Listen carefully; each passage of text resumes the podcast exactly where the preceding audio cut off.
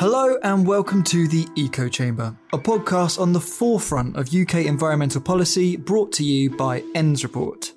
I'm James Agyepong-Parsons. In this week's episode, we're covering the Labour Party conference. No wonky bananas per se, but what exactly is the opposition promising to build heading into the next election? We'll find out. For this week's deep dive, we have the pleasure of hearing from Steve Ormerod, Professor of Water Ecology at Cardiff University and Deputy Chair of Welsh Environment Watchdog Natural Resources Wales. So let's get to it, folks, as we explore this week's Eco Chamber!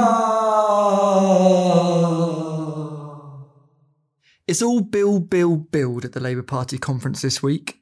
Joining me live from their conclave is ENDS Report's news editor, Pippa Neal. Pippa, it's Tuesday afternoon at the time of this recording.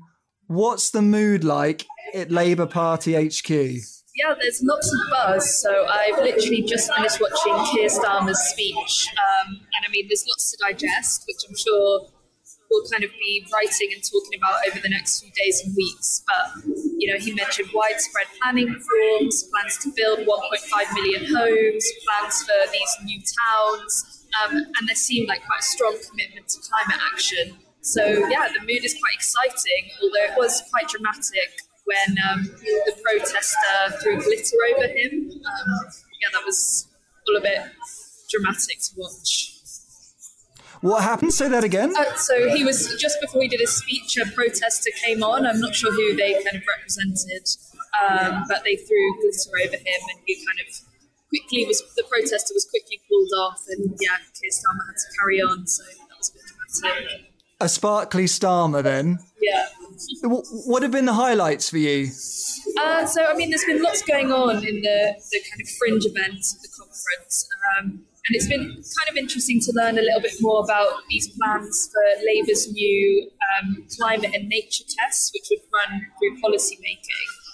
Um, so on Monday, I was at an event, and Alex Sobel, who is a former Shadow DEFRA minister, said that under kind of when he was in the department, they were potentially looking at using the Natural History Museum's Biodiversity Impact Index as a measure for this test.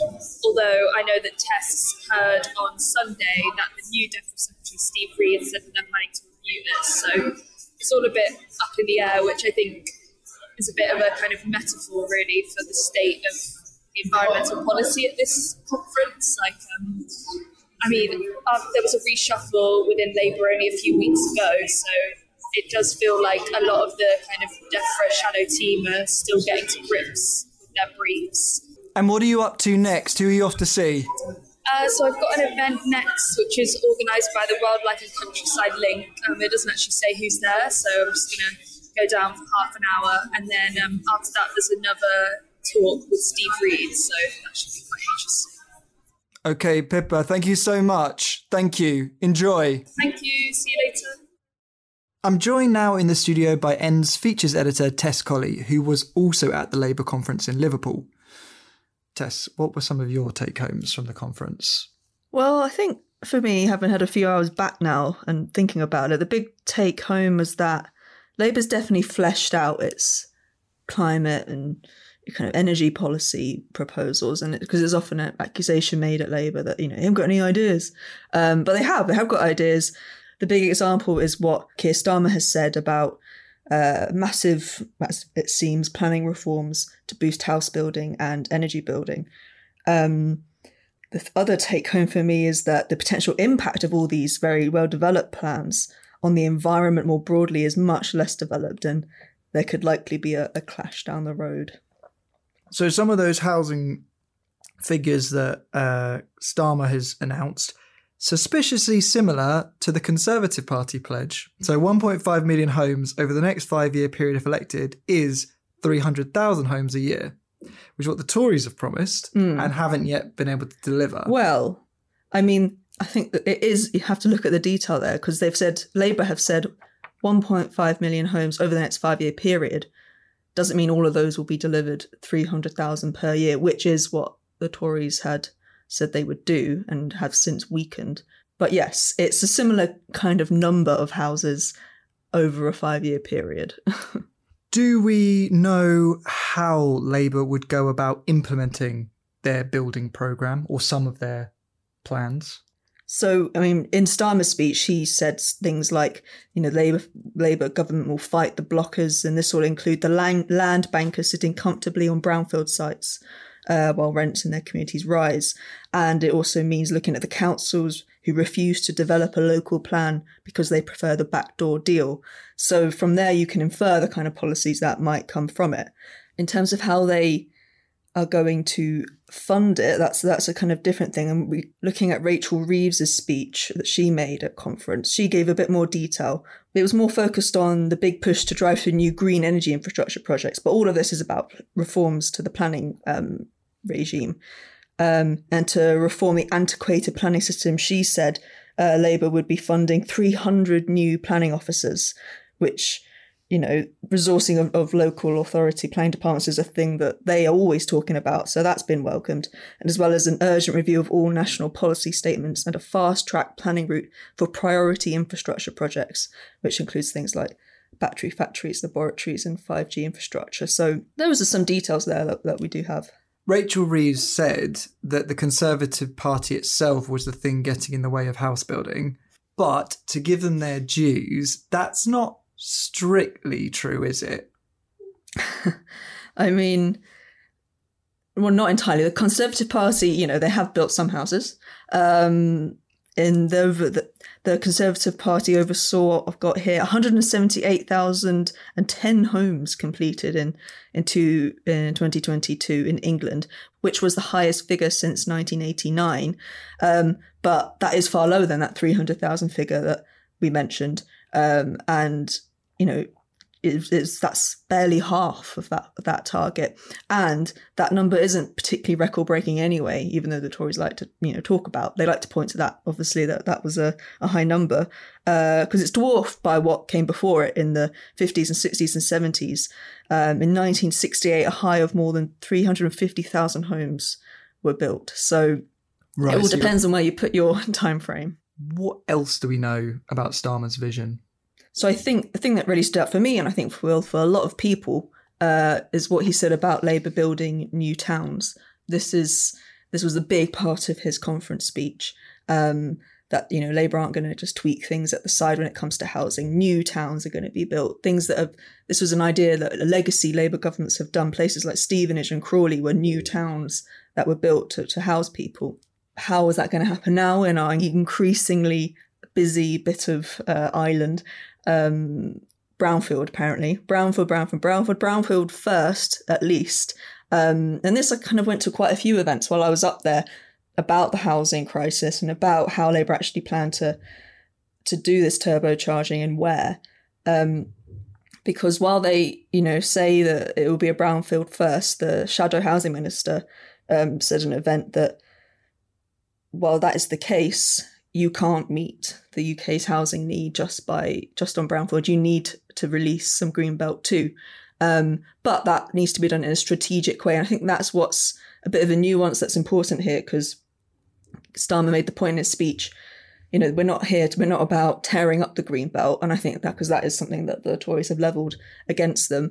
Uh, it's going to be strategic. And Matthew Pennycook, the shadow housing minister, he talked about you know, some places it will be releasing it, but in other places we might build on it or enhance it. Um, I want to say build on it, but in other places we might extend it or enhance it.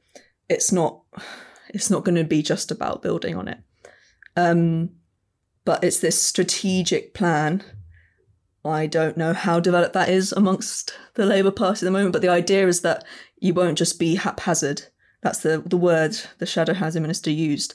It will be looking at the whole scheme and choosing you know where where you build and where you don't. And other the shadow um, environment minister talked about a land use framework being developed. So all these things are sounding good but there's a lot less detail there. There is a strategy. We just don't know the strategy. Certainly or at least certainly not going to tell you what it is. No. Does labour know the strategy? We don't know. If labour's listening please do get in touch. On energy there were some quite striking claims made at the conference. Can you run us through some of the things we now know about Labour's forthcoming energy strategy? Well, yeah. I mean, I would say a lot of the stuff had already been announced that we heard this week. Um, I mean, GB Energy is the flagship policy for Labour's energy revolution, which is going to be the publicly owned energy company to be based in Scotland. And the Shadow Climate and Net Zero Secretary Ed Miliband said, you know, if they win the next election, the, the party will double onshore wind, treble solar power, and quadruple offshore wind uh, generation. At a talk I went to that he was at, he was also quite keen to talk about the investment plans Labour has to to put money into our ports. And he's like, this is one of the things that we, one of the policies we have that you know no one no no one seems to acknowledge that we have. So you know, I think there might be a sore spot. Uh, Miliband wants what en- energy generation in ports? no, it's it's more that he said part of the reason we the renewable energy sector has not been able to take off in this country is because we've not done what other countries have done. Is we've not invested in our ports. Because how can you get these massive turbines in right. if our ports can't handle it? And so, you know, he, they he said that Labour, you know, they've worked out the money they want to put aside uh, for investment in ports. I mean, that's quite a small point, I know, amongst that- this that- much bigger thing. But it's these sort of things which I think show they have actually thought it through. Yeah, and I, I can see how that's a hard policy to sell to a general audience. Yes. Um, However, ENDS was there. end was there, folks. Um, and GB Energy, you mentioned, Yes. uh, Great British Energy. This is that that plan announced last year, at the last conference, Labour conference, about uh, an EDF style, you know, energy uh, company uh, Mm. Yes. owned by UK PLC. Okay, Yeah. but that was reaffirmed, so we know that, that was is- reaffirmed. I mean, something that was was new, and Rachel Reeves talked about in her speech was this plan to rewire Labour, um, which feeds into all the planning reforms we've been talking about. Um, this is about you know build faster and cheaper, she said, opening up new grid construction to competitive tendering, and but this is all part of if you're going to build new towns, they need to have cables. So it all comes together in this in this kind of new vision for building in the country. But rewire Labour is hard to say, but is a thing that They want it they to be want said. it to be said. Yeah, And I mean, it is a huge problem with offshore wind connections, um, which you know it's all well and good saying you want to triple, quadruple renewables, and offshore wind being being one of the big players in the UK renewable scene. But if you can't connect them on land, you you are stuffed. yeah. So, Big I in mean- Suffolk, isn't it? Yeah. Thérèse Coffey's patch. Yes. it, and it, I mean, again, it's not necessarily a policy that folks want to consider, but maybe that you know they're trying to get it get it into that planning policy arc, Hmm. um, which yeah, maybe, maybe they'll have more success um, than previous governments if elected. If elected. What other things did we hear from Labour leaders on environmental policy? Um, well, all gets a bit vague here, I'm afraid, James. Um, went to lots of events, as has Pippa, we've been talking lots. Um, and especially when it's one to do with wider environmental policy or nature, water, waste. If the minister, if any of the shadow ministers show up, which I think on the waste events they've been pretty sparse, um, you get a lot of, you know, we're working on it.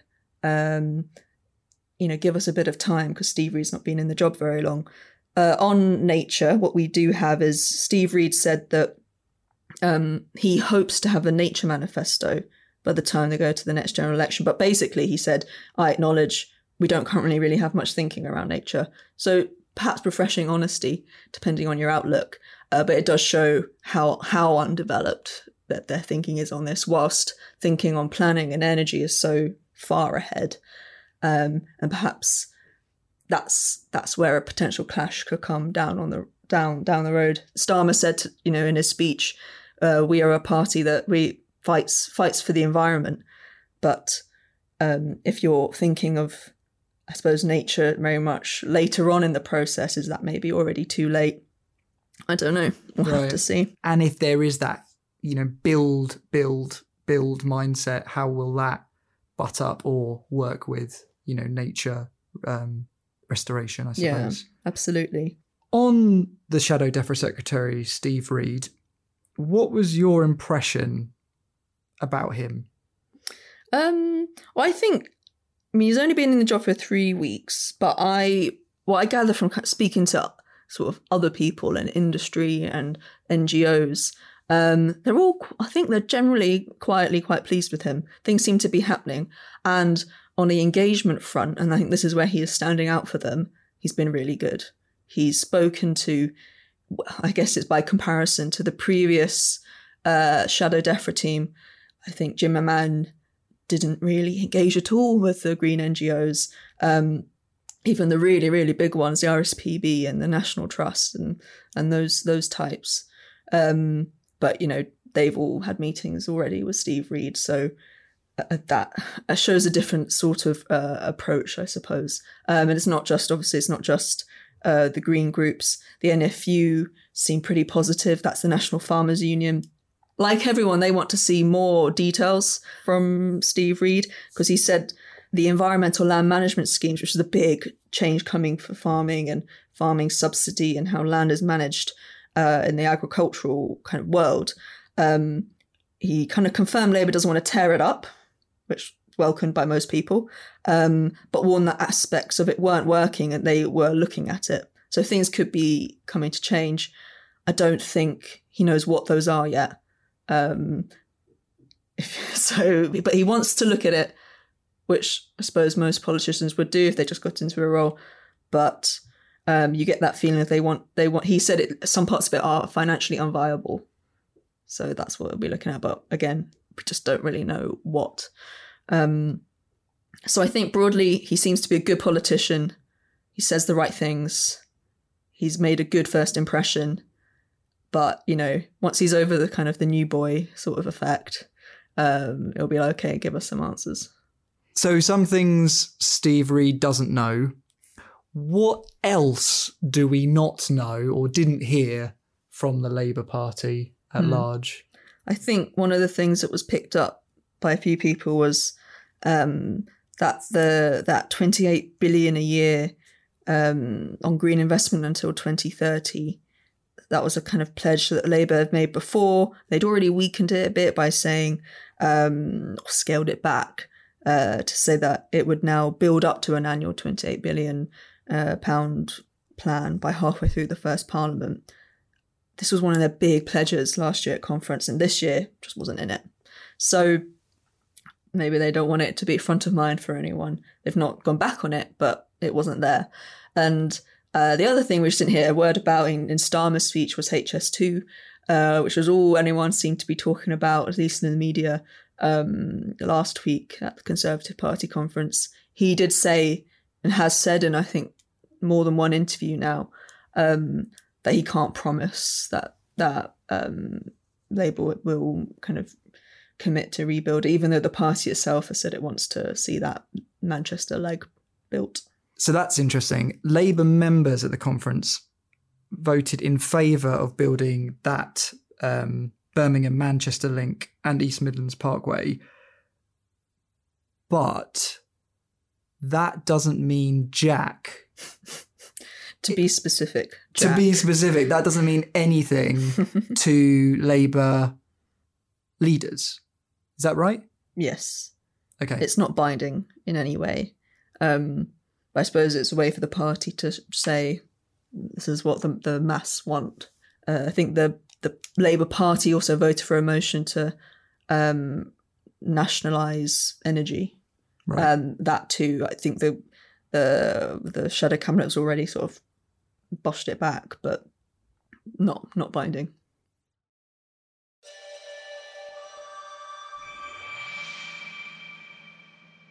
It's time now for our moment of the week, as the ENDS report is hiring an assistant editor. So why not come and work with me and Tess? Tess, what's the role? How do we apply? What's going on? Yeah, so this is, I think, it's a really interesting role uh, to come and work with ENDS uh, and me on all our long form content. So that's kind of the kind of more in depth stuff and what sometimes get called special reports um, that go really in depth into particular subjects in the environmental sector. Um, we want someone to come and help us uh, commissioning other writers, uh, editing the work they they send in, um, but also writing a bit yourself and um, contributing to to everything ENDS does uh, at large. If you've got some data skills, all the better. We we want a bit of that. Um, so that's that that's kind of that's the bulk of the role. Uh, but you'd be basically you wouldn't have any specific kind of area of the environment you'd be looking at. You'd be working across all of it. So that's um, I don't know, river pollution, biodiversity loss, waste, climate, uh, you name it. You'd have a bit of that data kind of focus, uh, but be a really broad role and potential to really get into the areas you're interested in. So awesome. that's what it is. Um, and you can apply online. Uh, go to the Haymarket website and uh, look for assistant editor with ENDS Report.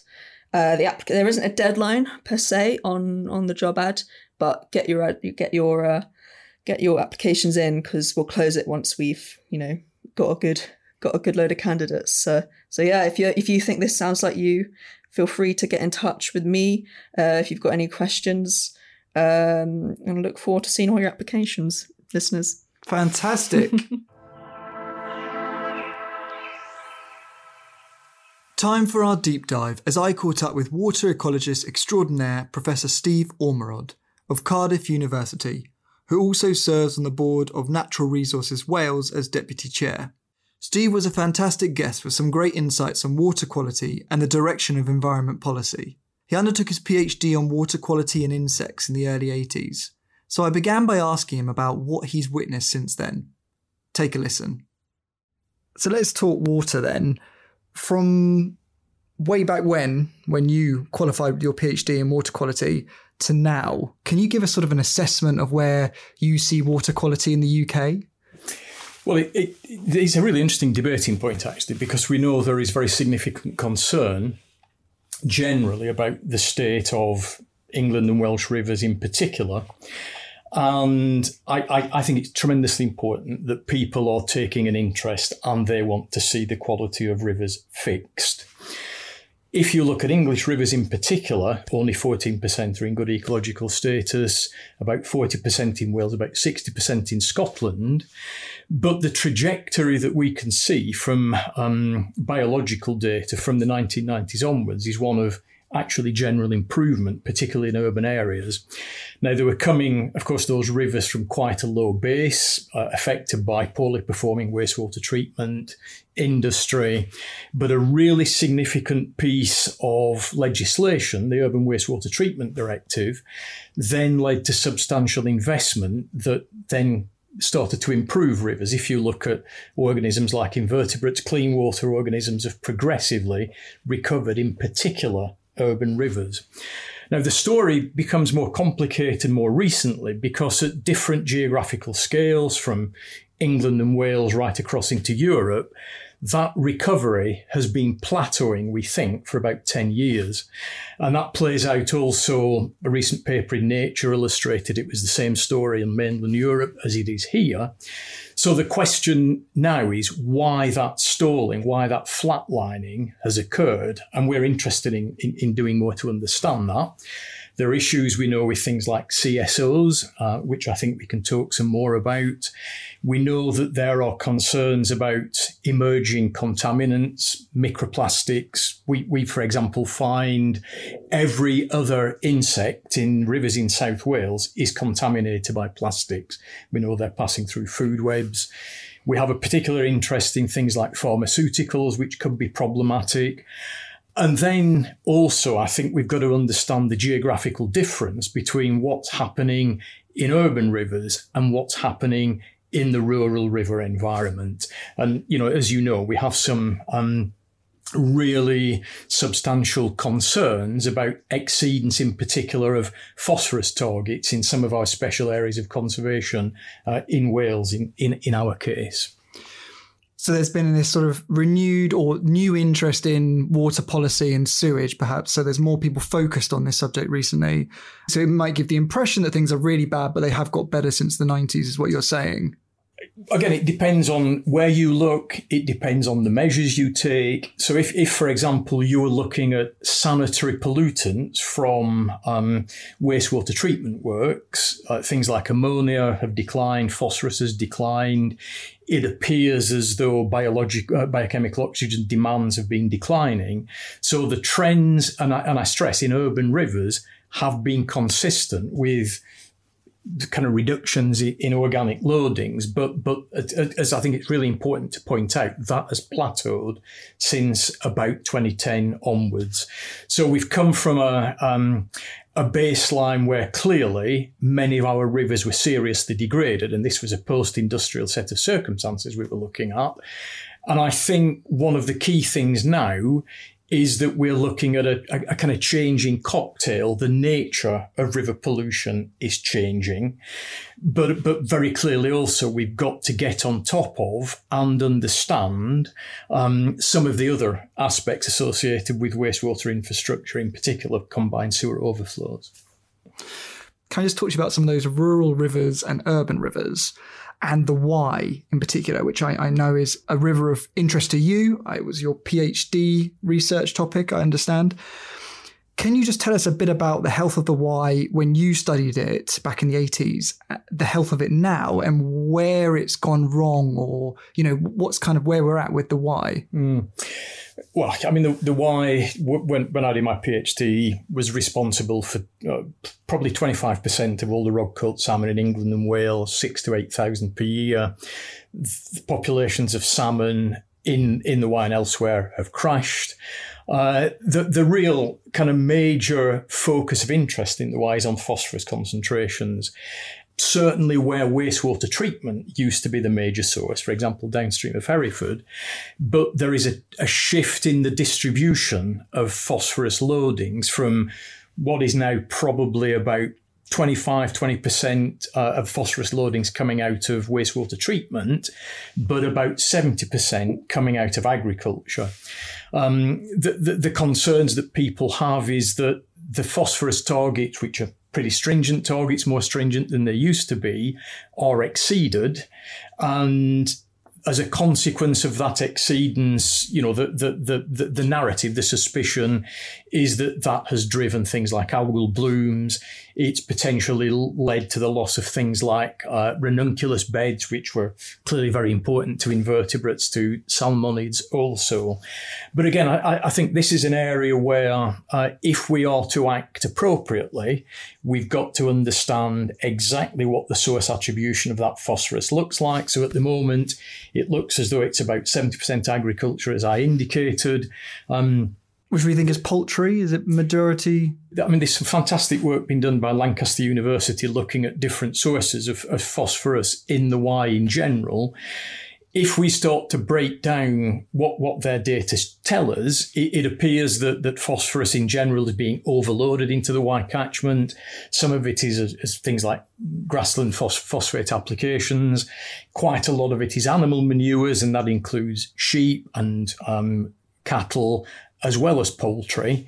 The exceedance appears to be about 3,000 tonnes per annum.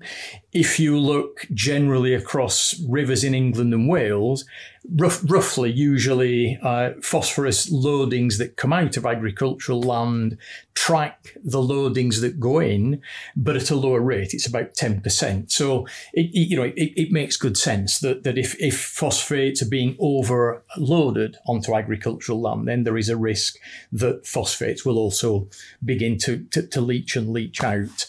Um, the, the, the, complicating factor is about understanding and attributing that phosphorus loading to the different parts of agriculture.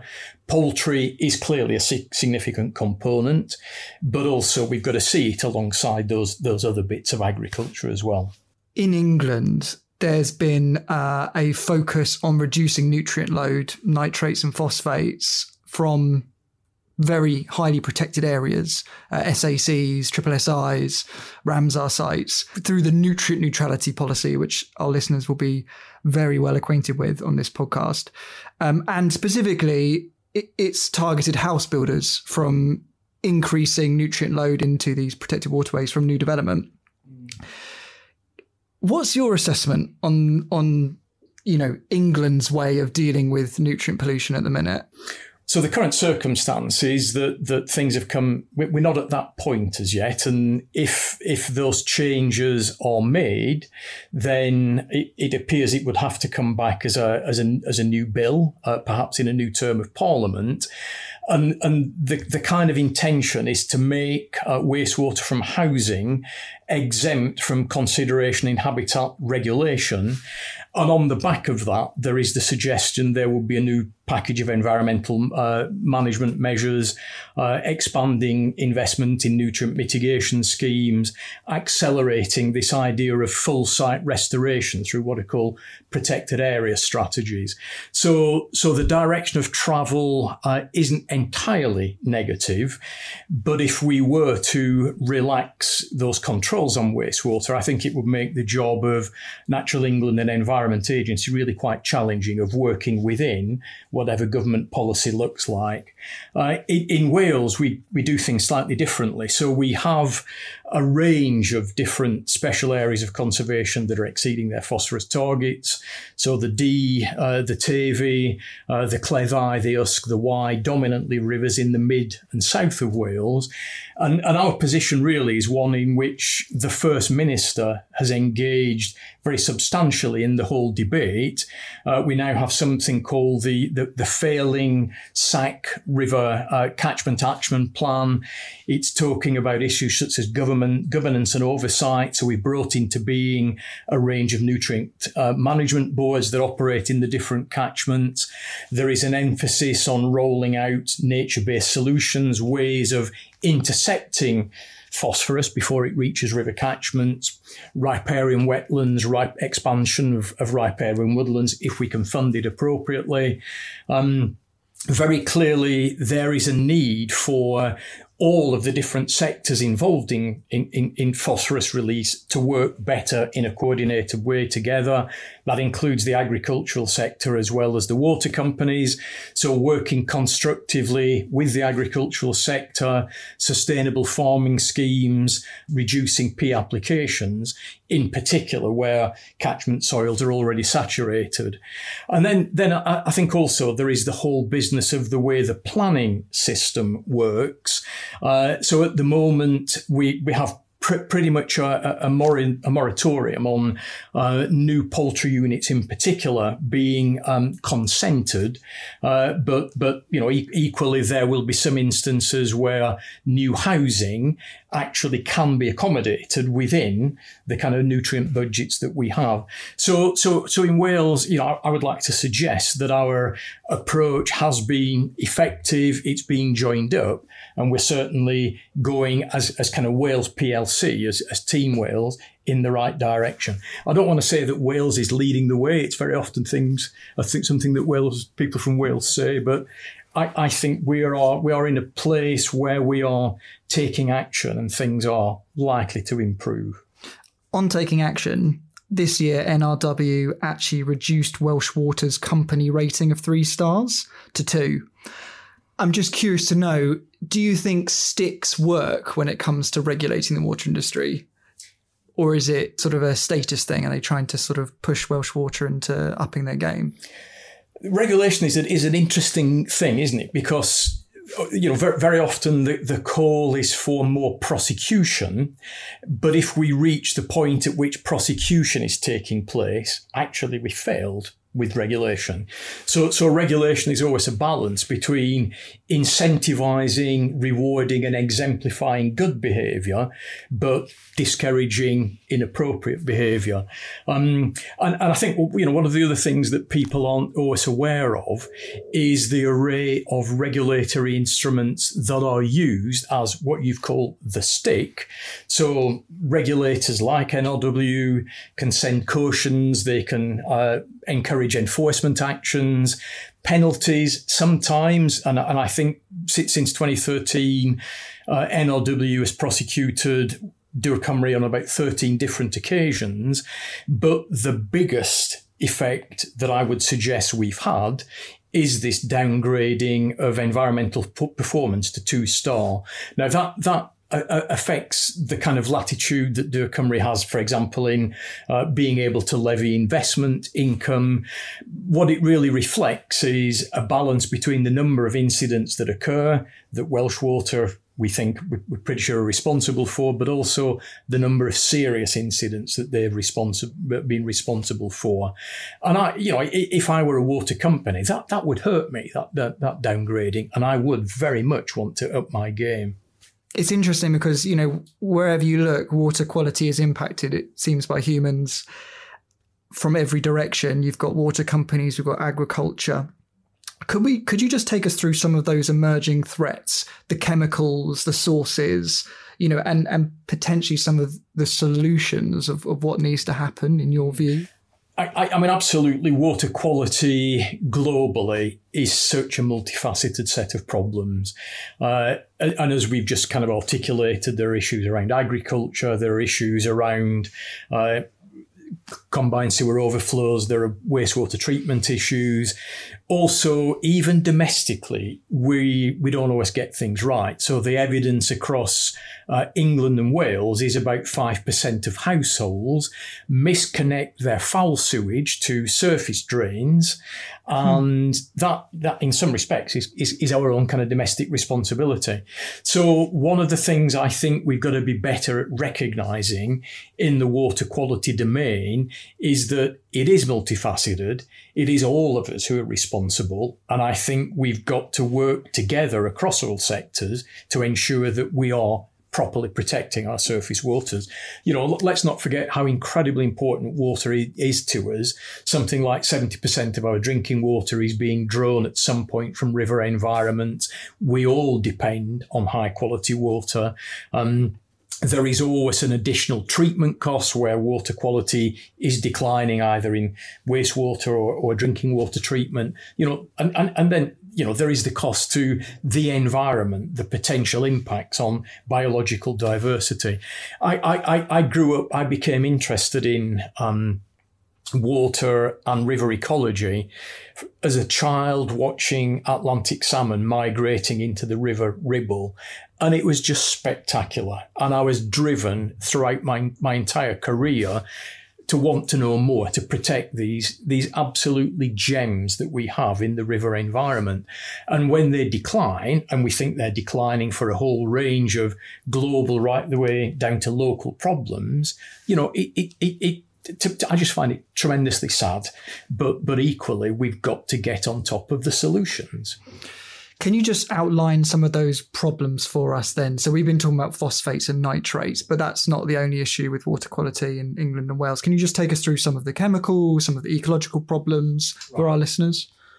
One of the things that's apparent to us is that the cocktail of pollutants that affect rivers is changing. And if if if I go back to the beginning of my career, I, I started, for example, looking at problems associated with acid rain. We had something like half of all the entire river length of 24,000 kilometres in Wales impacted by acidification and acid rain. And, and we fixed that problem by appropriate Europe worldwide action in lots of instances to reduce sulfur emissions. I, I, think also from the point of view of, uh, of, of, poorly performing wastewater treatment, regulation has helped us to move forward. But at the same time, we have you know, the, these these these developing concerns around what, what we call emerging contaminants. So plastics, for example, um, we think that river birds like the dipper in South Wales are ingesting hundreds of fragments of plastic every day, which is contained within their prey. They're inadvertently feeding that material to their chicks. Um, we know that we're also grappling with legacy problems, PCBs, right. PBDE, flame retardants, the kind of PFAS group of chemicals. In Wales, our work on riverbirds like the dipper, for example, shows us that the eggs of dippers in the urban South Wales valleys are more contaminated by PBDE flame retardants than any passerine ever measured anywhere else on Earth. And we, we, we think also there is evidence that they are impacted as a consequence. So there's a bit of evidence about developmental ab- abnormality, altered thyroid function. Now that, that, that group of legacy chemicals sits alongside a new emerging realization that things like pharmaceuticals are also problematic to us. You know, any, any, drug that any of us ever take for any kind of condition, whether it be blood pressure, whether it be uh, medicines associated with um, uh, epilepsy, whether it's things that we take uh, to control our behavior and mood, they, they run the risk of finding their way through sewage treatment works, through CSOs, through misconnect sewers into surface waters. We, are in the middle of an investigation now um, comparing the concentrations of those chemicals in the urban river valleys of South Wales with rural rivers in, in our most recent assessment this summer, we've identified about 150 different chemicals that are present. This runs the whole range from uh, human pharmaceuticals right the way through to veterinary chemicals. People have been quite concerned recently, for example, about um, the things we give to our domestic animals, dogs and cats and rabbits, flea treatments, imidacloprids, fipronil based compounds. Which are hugely, hugely toxic at the concentrations that they occur in rivers, it appears that they are reaching levels where they, they, they could be contributing to this changing cocktail of chemicals. And at the moment, the way our um, wastewater treatment systems are managed and regulated, those chem- compounds very often are not, not really um, easily accommodated in our current regulatory regime. There's a bit of a difference in the way that Europe is moving at the moment, in that the Urban Wastewater Treatment Directive, which was responsible for that big improvement in waste in, in urban wastewater treatment, will be upgraded in Europe so that emerging contaminants begin to figure more prominently in the way that wastewater treatment is regulated. There's a question for us about whether we keep pace with those those European developments. So that brings me on to the solutions. Is that a or the solution to keep up with EU policy? I, I think we've got to look at where we are now operating in the way that we do. And, you know, the solutions to, to, to water quality problems are very wide ranging.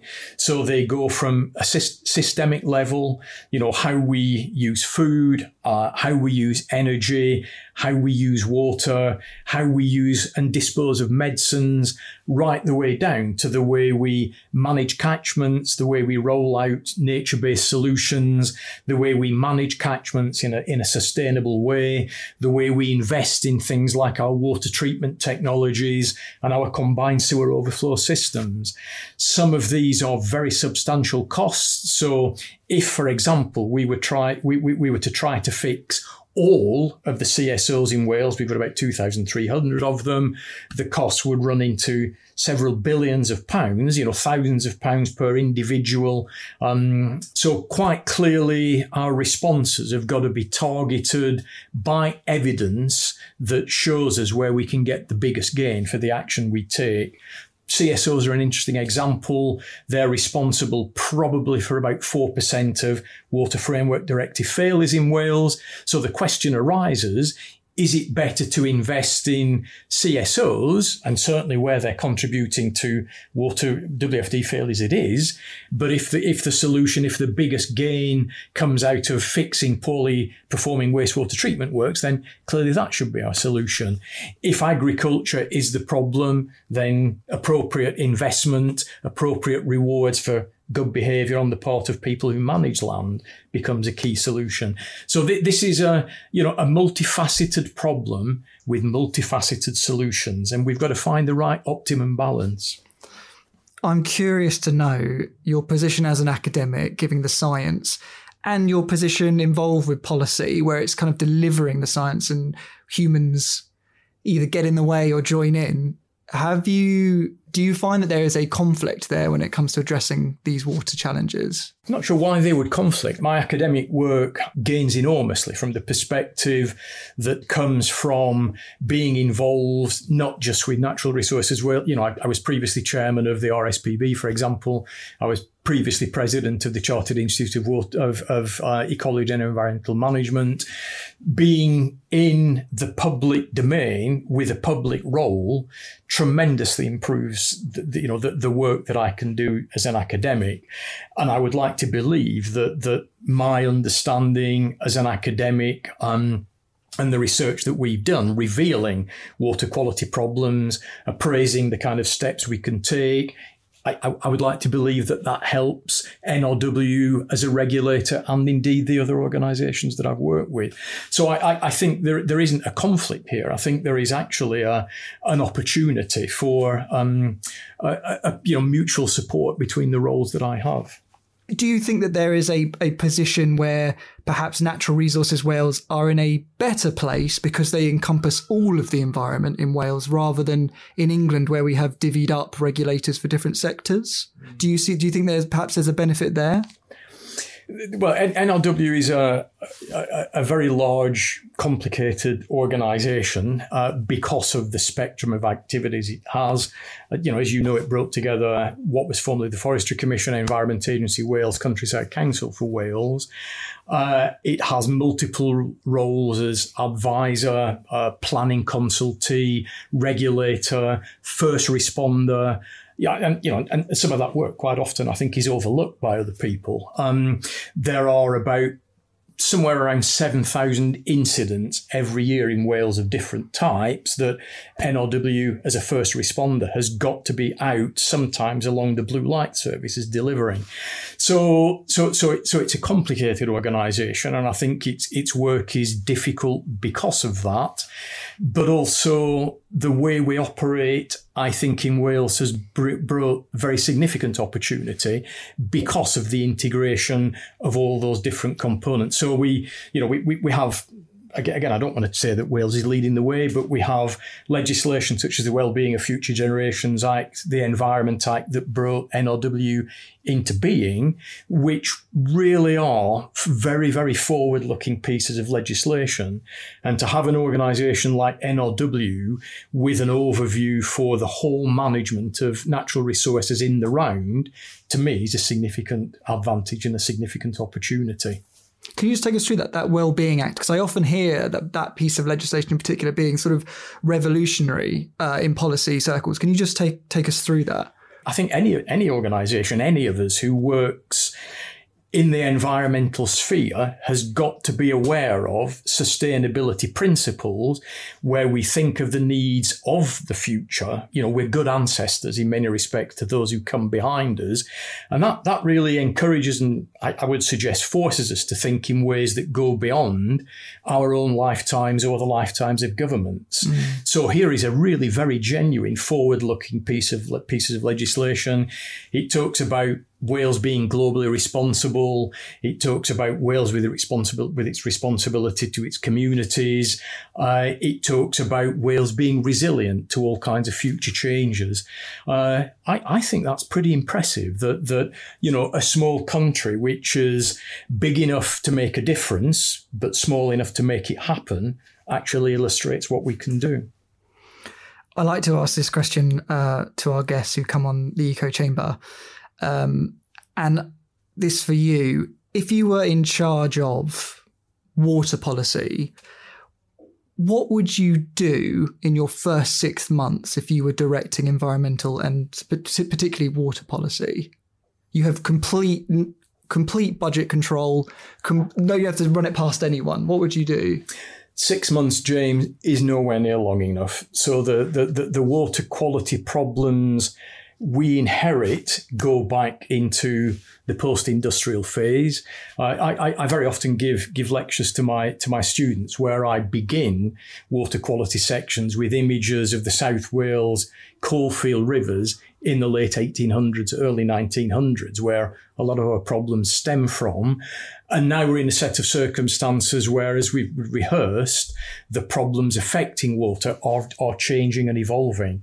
So this, this is a really complicated set of problems that we are trying to manage. Uh, better catchment management, bigger investment in treatment, slowing water down, ensuring that people also take individual responsibility for what they flush down toilets, how their domestic sewers are connected, you know, education, appropriate action, appropriate investment, understanding, appropriate land management. Steve, thank you very much. What an interesting time to be involved in shaping water policy right now. Listeners, if you know how to fix our water pollution problems, please do email us ecochamber at haymarket.com or on our socials using the hashtag ecochamber.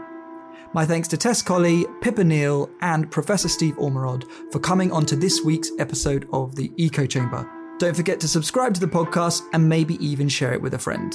Until the next time, take care